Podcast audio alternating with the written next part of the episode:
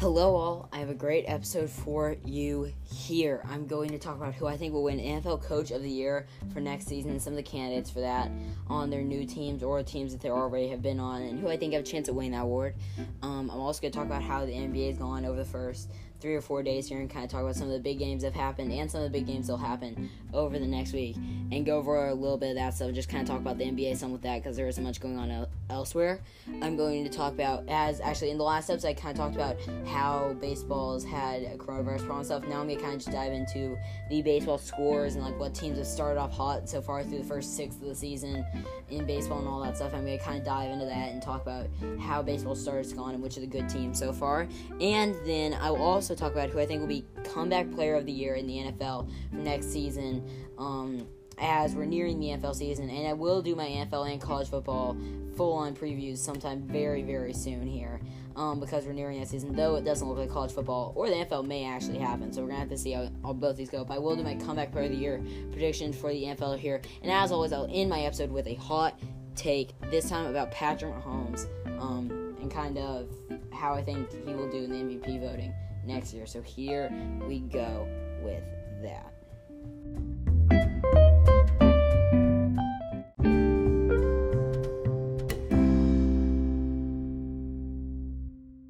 So, as always, I'm going to begin my episode by kind of going through some of the sports news that I want to address later on in the episode and in any of the other um, slots. And so, there are just a couple of things that have happened over the last two days since our last episode.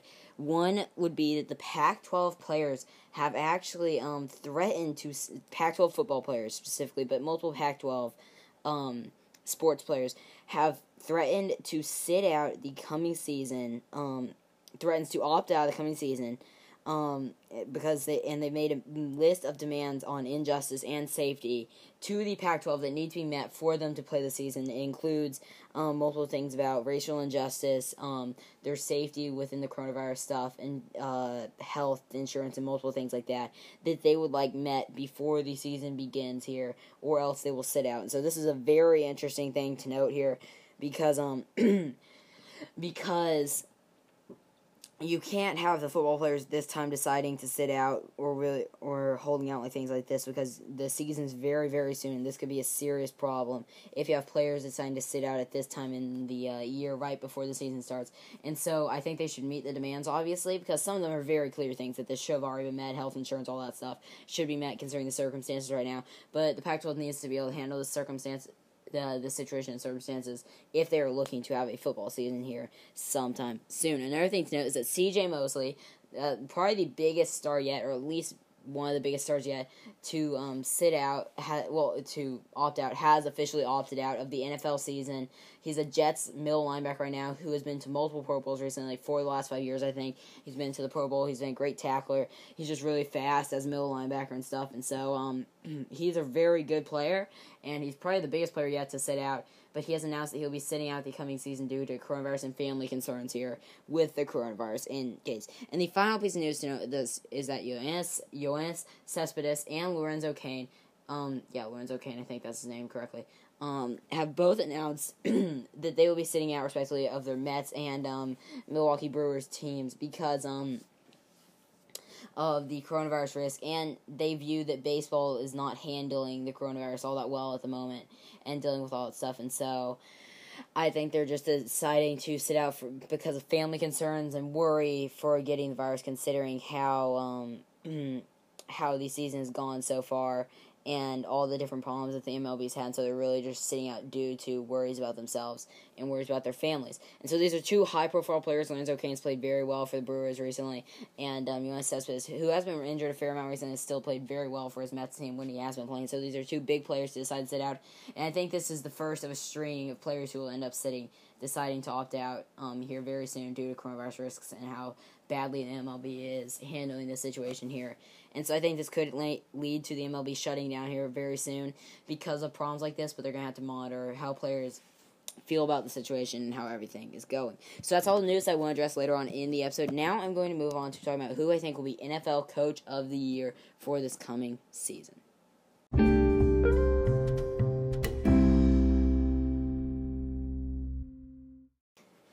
So I am going to kind of talk about who I think are the Coach of the Year candidates in the N F L for the coming season and who I think will end up winning it overall. And I'm kind of going to go through the guys that I think have a good chance of doing it. And so there are a couple of things that could end up getting you to win Coach of the Year.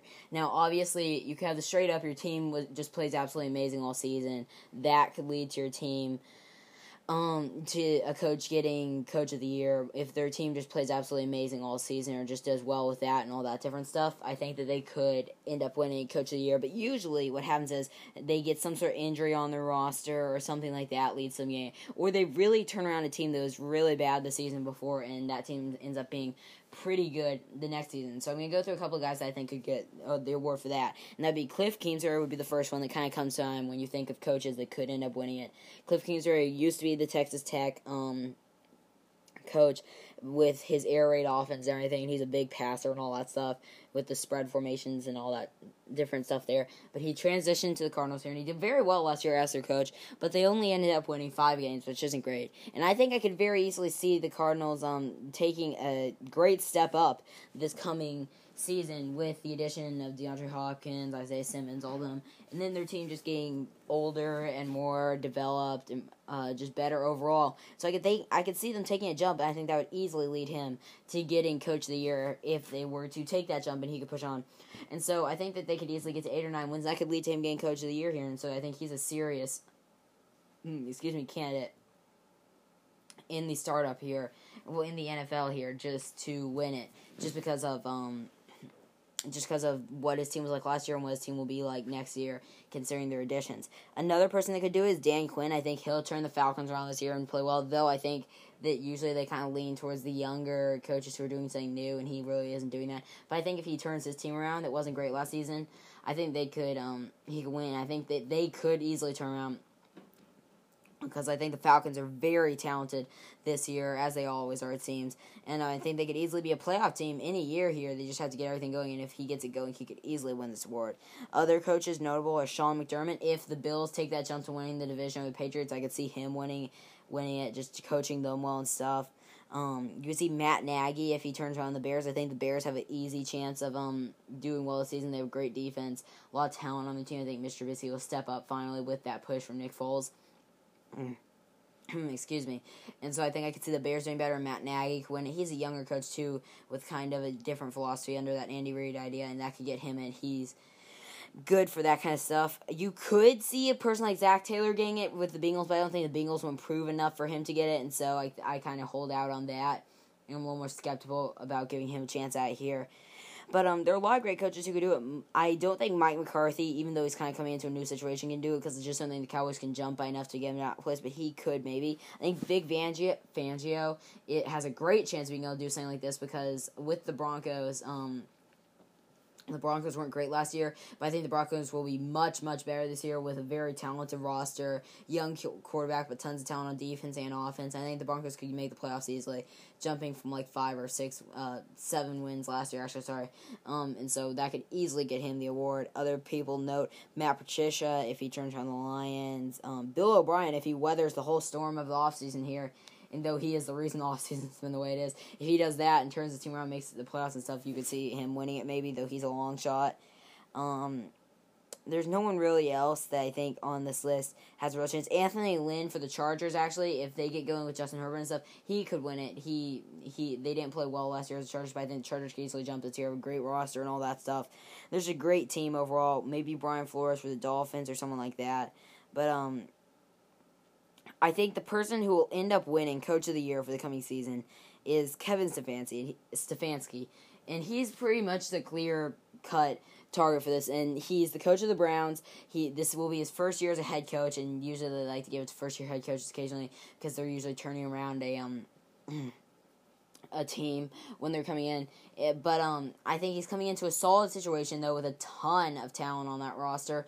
And so considering he has tons of talent on the roster to do something here, I think that he could very easily lead to getting Coach of the Year here, just because um his his team's already amazingly talented. He's a solid coach in his own, I think, and so I just think generally he probably he will end up winning Coach of the Year this year, just because he has such a talented roster to go along with his mindset. And I think that just having that great roster, they'll probably make, they'll either be very close to making the playoffs or make the playoffs in general. There'll be like nine or ten wins here this season. So I think he could win it if he jumps them from their six-win t- season to nine or ten wins this year. So I think he is the N F L Coach of the Year for this season just because of the situation he's coming into and all that different stuff.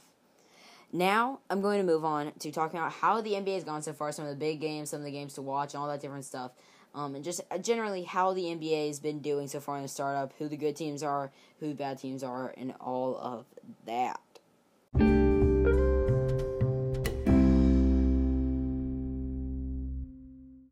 So, so far, the N B A bubble has been going very, very well. The N B A has been able to keep the coronavirus outside of their bubble, although they're not testing the Disney employees. Well, they are testing the Disney employees almost every day, but they're not forcing the Disney employees to stay on campus full time, and so they were running a risk when doing that, but clearly it's worked so far, because you have a thing here where the Disney employees are avoiding the um the N B A players to the best of their ability and stuff, but um the N B A, so far, there has not been any problem with that. The N B A players had zero positive tests in the last two um full testing results here, and so that's very good to note here. Um And that means the bubble is working as expected so far, and everything's going well. But um, I think that th- generally this was expected. They set it up very well. The N B A just seems to be kind of ahead always with these kind of things, and so I expect this to continue to work here. But now I'm going to kind of dive into how the team's been doing so far and talking about some of the games that have happened and some of the games over the next couple of days. And so the first thing to note, on Thursday night, in the opening night, we had the Jazz versus the Pelicans in the first game, which the Jazz barely snuck a win by. And I don't think the Jazz are all that good so far. From what I've seen, I don't really love the Jazz for the startup here. I don't think the Jazz are that great of a team. I think that they lost uh, Boban Bogdanovic um, because, and I think that's actually a big loss because I thought he was a very good player when he was playing with them before. And so I just don't see the Jazz being able to do all that much here, but they barely beat the Pelicans in that first start game. And then you had the Lakers and the Clippers, with the Lakers just barely pulling by to get a win over the Clippers. I, although I do have the Clippers beating the Lakers in the long run for the championship, I still believe that um, that I still believed that the Lakers would beat the Clippers in this game here, just because I the Clippers are missing Lou Williams and Montrezl Harrell. Um, they didn't play Pat Bev all that much in that game, and so you're missing a lot of these key bench players right now. And I just don't think the Clippers have really been a regular season team for all that long here. They've really been almost like they, they play well in the, in the playoffs, but they're kind of not a full-on. They're not trying their hardest in the regular games here. And so I think that it makes sense. The Lakers won that game, but they only barely beat the Clippers. And so it'll be interesting to see how that plays out. On the second day, there were some big games, notable games to note here. Um, you had the Trailblazers beating the Grizzlies in a big matchup there in an overtime game. You had the Bucks only beating the Celtics by seven points in a very big game. And you also had the Rockets uh, barely getting by the Mavericks in overtime as well, which is also very big in that first round, and making all those teams one and oh. Then yesterday, well, actually, it will be by the time this podcast was released. It'll be Saturday. Um, on Saturday, the Heat beat the Nuggets by a fair amount, twenty points there. We watched the Clippers absolutely murder the Pelicans, setting a um three points, uh, record, three point uh, field goals made record for a single game. When they did that, I think it was like twenty-five or twenty-six. That they hit in that game. We watched the Pacers barely beat the seventy-sixers, and to note on the Pacers seventy-sixers game, um, there were some very big stat lines there. We T J Warren went off for fifty-three points in that game, which is the largest total uh scoring, the largest points in a single game so far in the bubble. Um, in the start here, though, there have only been a couple of days. He played very well in that game, and that makes the Suns probably be kind of annoyed right now because they gave him up for just cash at the beginning of the season here, um, and so he's playing very well now for that Pacers team, and with fifty-three points that game, but then also in that game, which has been undershadowed, and I don't understand why, it must be just because uh, T J Warren went for fifty-three points. Joel Embiid also had forty-one points and twenty-one rebounds, which is an insane stat line for a single game, but that hasn't really been noticed all that much just because T J Warren was so amazing, but that was a very interesting game between the Pacers. The Pacers just barely eked out versus the seventy-sixers there. And then we watched the Raptors handily beat the Lakers in a game that kind of showed the Lakers' weaknesses and that the Raptors actually may be around to um stay here. And so other notable games from today when this is being recorded on Sunday, Um, we had the Spurs barely beat the Grizzlies, meaning, actually, I'd also like to note that now in the race, though at the beginning of the playoffs, the Pelicans were in the leading spot of all of the teams that are outside the playoffs with the Grizzlies um, by, I think, three games or so. And we've watched the Trailblazers jump into that spot. They were down by two games. And then we also watched today when the Trailblazers l- lost to the Celtics, my Celtics, in that very, very close game in which we watched Jason Tatum get started back up again and playing very well after getting five points on Friday. Um, he went for thirty-four today, and J- and Jason Brown also, not Jason Brown, Jaylen Brown also had thirty in this game, and so those two contributed a lot. But, um... we watched the Trailblazers lose, and then the Spurs end up beating the Grizzlies today, as I said. And so the Spurs are now the leading team, only down by two, um, who will be able to play the Grizzlies in that uh, little small playoff matchup thing if they get to that point, because they're only down by two games here at the at the moment here get with the Grizzlies. And we've seen the Spurs, although when I made my prediction off the bat to have the Trailblazers beat the Grizzlies for that eighth seed there, and I still believe the Trailblazers will end up making it for the eighth seed over the Grizzlies. I did have it cross my mind that the Spurs could make a run for that spot just because Popovich has never missed the, or has only one season missed the playoffs, and he's made it for like twenty-something straight seasons here. And so I had that go through my mind that I think Popovich could end up making it, excuse me, to um, making it to the playoffs here just because he's made it so often. He always finds a way. And if he ends up doing it, it'll be absolutely amazing considering the Spurs team is not all that great. They have Jonte Murray, who's been okay. They have Patty Mills, who's been okay. They've had Derek White, who's played very well. But then they also had um, DeMar DeRozan, who's really stepped up recently and played well on that team and um, has been a big contributor, getting both of the free throws to win the game against the Grizzlies in the last game. So the Spurs could make that run, but it'll be interesting to see. A couple of games, I'm just not, I'm not going to really dive into these, but I'm just going to kind of say which they are. A couple of games to note for the coming weeks here, uh, for the coming week or so here, we have the Raptors and the Heat tomorrow at one thirty, big game there. Um, excuse me. We're going to see the Magic and the Pacers on Tuesday in a matchup that I think will be good. And the Celtics and the Heat on Tuesday in their matchup that will be good. Along with the Rockets and the Trailblazers also on Tuesday in a matchup that will be good. Um, a couple other notable games later on here. You'll have the Raptors and the Magic. Um, Heat and the Bucks on Thursday. But those are really the only games in the near future that matter all that much. And those kind of, some of the ones to watch here. It'll just be interesting to see how the whole thing continues on and how everything goes in the bowl. But so far it's been good. Some teams have gone hot, some teams have gone cold, and it'll just be interesting to see how everything goes so far. And by far, my Wizards prediction is still doing well, oh and two from the last episode. We'll see if they can get to oh and eight here, but so far they're oh and two, losing to the Nets, who are arguably the second worst team to them in the whole thing here, and losing to the Suns, who are arguably the third worst team in the whole thing here. And so it'll be interesting to see how it goes, but so far the Wizards have been awful, as I predicted. And so that's really all that's going on in the N B A right now. Now I'm going to kind of move on to talking about the M L B and how baseball looks at the moment with its problem and everything going on there.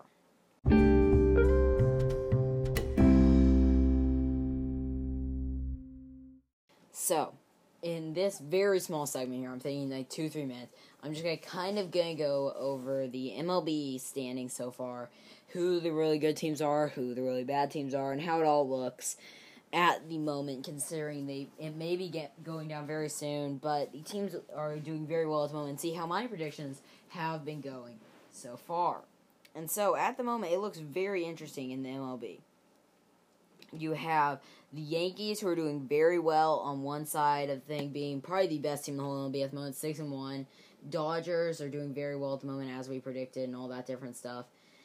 And so far, it's just, it's been very interesting to watch. The Orioles have been surprising at five and three. The Red Sox have been terrible at three and six. But the Rays have been not all that great at four and six. And we still thought they'd be good. The Twins are seven and two, as most projected. I thought that the Twins would do very well as well.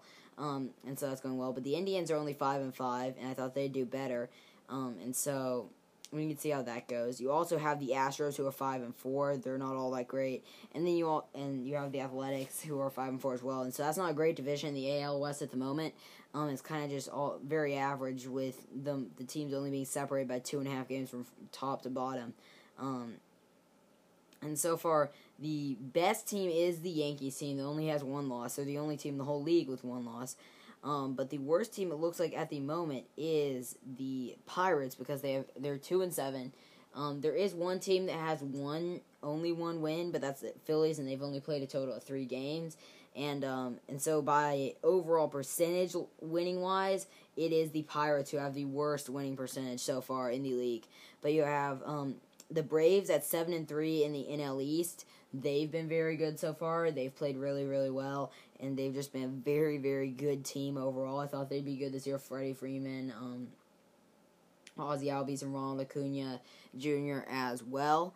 And then I also thought that... Um, that the Phillies would be good, but so far they're one and two, as I said, only playing three games, and so they've not been all that great. The Mets are three and seven. I kind of thought the Mets would be slightly better than that, um, but so far they have not been great as well. In the N L Central, you have the Cubs leading there at seven and two. I didn't really see that happening. I thought the Cardinals would be good, but they've only played a total of five games because of the shutdown. They're two and three in those five games, and so it'll be interesting to see how that goes, considering that their organization has a problem with the virus. And then the N L West, you have the Rockies leading that division actually at six and two, but you have the real contenders and Dodgers at seven and three, and the Padres at six and four. And I thought both of them would be good, and so far both of them have actually been very good in the startup here. And so there are a lot of really good teams here in in the startup so far. There's some good games. The Yankees and the Red Sox are playing right now, but the Yankees are sweeping them, because the Red Sox aren't all that great this season, which makes me sad and stuff.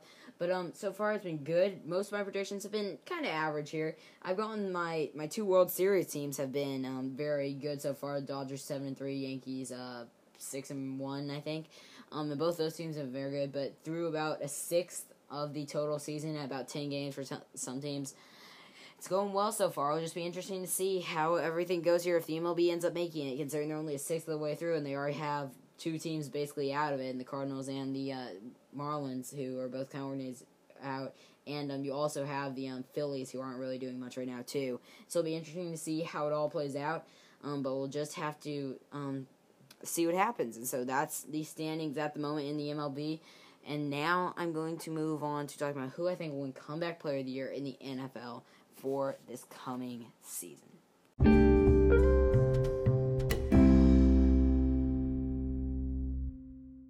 So, for Comeback Player of the Year in the N F L in this coming season, there are some obvious candidates, and I think there's some other players. And on, honestly, it's very often a quarterback who either didn't play well or was benched or something like that the prior season, who ends up winning it because he either gets his job back or gets traded to a new team and plays well there, or something like that. Some previous winners have been at other positions. I could see a player like J J Watt, who was kind of out for part of last season, winning it this year. Um... I think that he's an amazing defender, but I think he's kind of underrated now because he's been so injured recently, and so I think he could end up winning it this season if he plays very well, because I think he was injured for part of last season as well. We have to see with that. There are many other players, though, who I think really contend for um, this award, and it'd just be interesting to see. The number one favorite at the moment, just overall, I think is a player like, um, excuse me, like Rob Gronkowski, who sat out last season and just came back into the league. And so many people believe he will end up winning this award.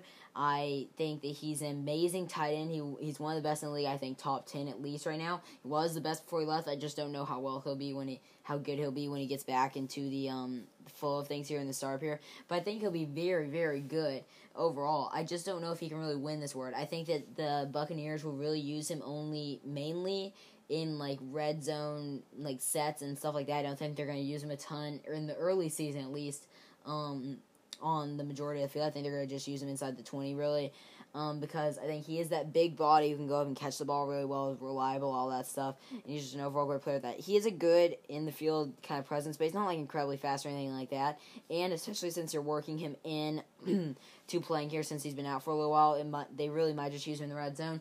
And so I think since you'd be re- using him only in the red zone, though that may rack up t- tons of touchdowns, I just don't think that he'll get enough yardage and all that stuff to win the award, because he just won't be used enough overall um, throughout the season to get that award, though he may be used more at the end of the season. And so some of the candidates really now are the quarterbacks. I think a quarterback like Marcus Mariota could end up winning Comeback Player of the Year. He's kind of like a Ryan Tannehill candidate, especially since he was with Ryan Tannehill. It would be funny if he won it.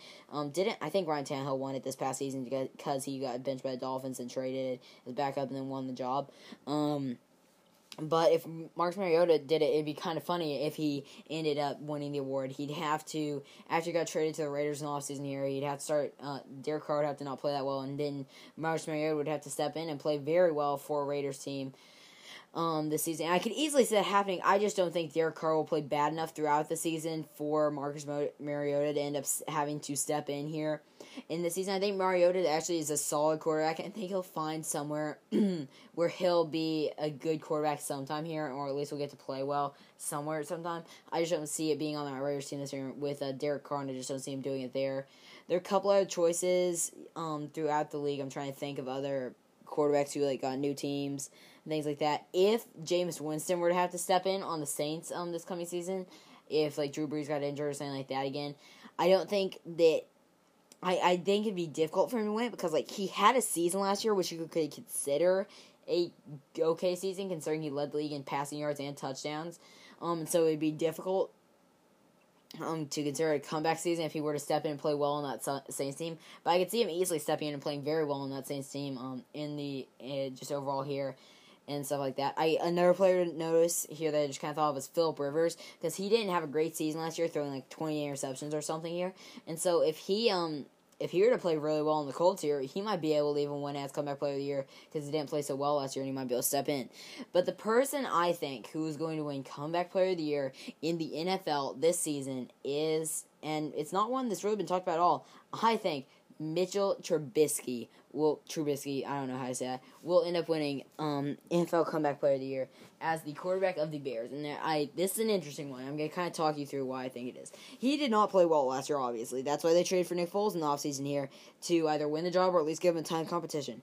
And so most people believe Nick Foles will end up winning this job. I think Nick Foles is a solid quarterback too. But what I think is going to end up happening is, I think in this offseason here, they know Mitchell Trubisky well and all that stuff. I think what's going to happen is Nick Foles will push Mitchell Trubisky, make him a little better, make him actually have to work for his job here, and keep um and keep that uh just keep them pushing and all that different stuff.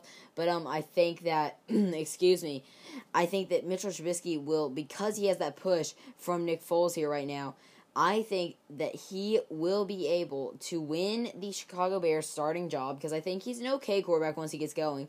I think that he'll play well this season in his start when he gets started up for the Chicago Bears. And I think he'll win comeback player of the year because he will win the job over Nick Foles after he's pushed. I think that he didn't play well last season, so he can win it.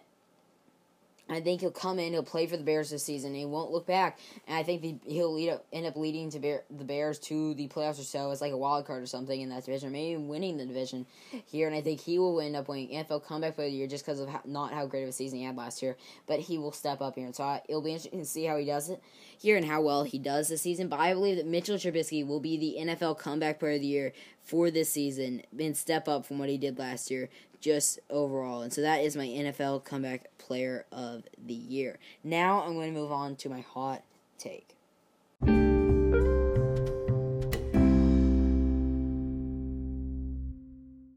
So, my hot take for this episode is that Patrick Mahomes, who we all believe is a great quarterback overall, and who many believe will be either the M V P or one of the top M V P candidates for next season, will not be a top ten finisher in the M V P voting for the coming season. And though you would think it can't really be a hot take if you're just saying he'll be outside the top ten um, at, in M V P voting, but I think considering his stature and how well he's played recently and how highly thought of he has been recently, I think that Patrick Mahomes just will not live up to the hype that he's going to have next season. I think he's a very good quarterback, obviously. I think he'll lead his team to the playoffs again and play well and all that stuff. I think he'll be a Pro Bowl-level quarterback. But I don't think that Patrick Mahomes will finish in the top ten of the M V P voting for the coming season. I just don't think that he can have as good a season as he's had the last two years. I think that he'll that he loses a little bit of talent here. It'll be interesting to see if all his players stay healthy and everything like that, because he's had a fair amount of health recently, other than the Tyreek Hill injury earlier last season, some Sammy Watkins problems. And so I think also the loss of Damian Williams will affect him in some senses too, because I think Damian Williams is the bigger piece than everyone thought he actually was on that offense. And so I just think Patrick Mahomes will have a little bit of a slump from what he did last season, though I don't think that means anything on his playoff uh, ability and everything like that. Excuse me. I just think that Patrick Mahomes will end up being outside of the top ten in the M V P voting for the coming season, which is my hot take because most people think he's a top five, if not the winner of the M V P for the coming season. And so Patrick Mahomes will be outside the top ten in M V P voting in the N F L season here, assuming there is one. And that is my hot take.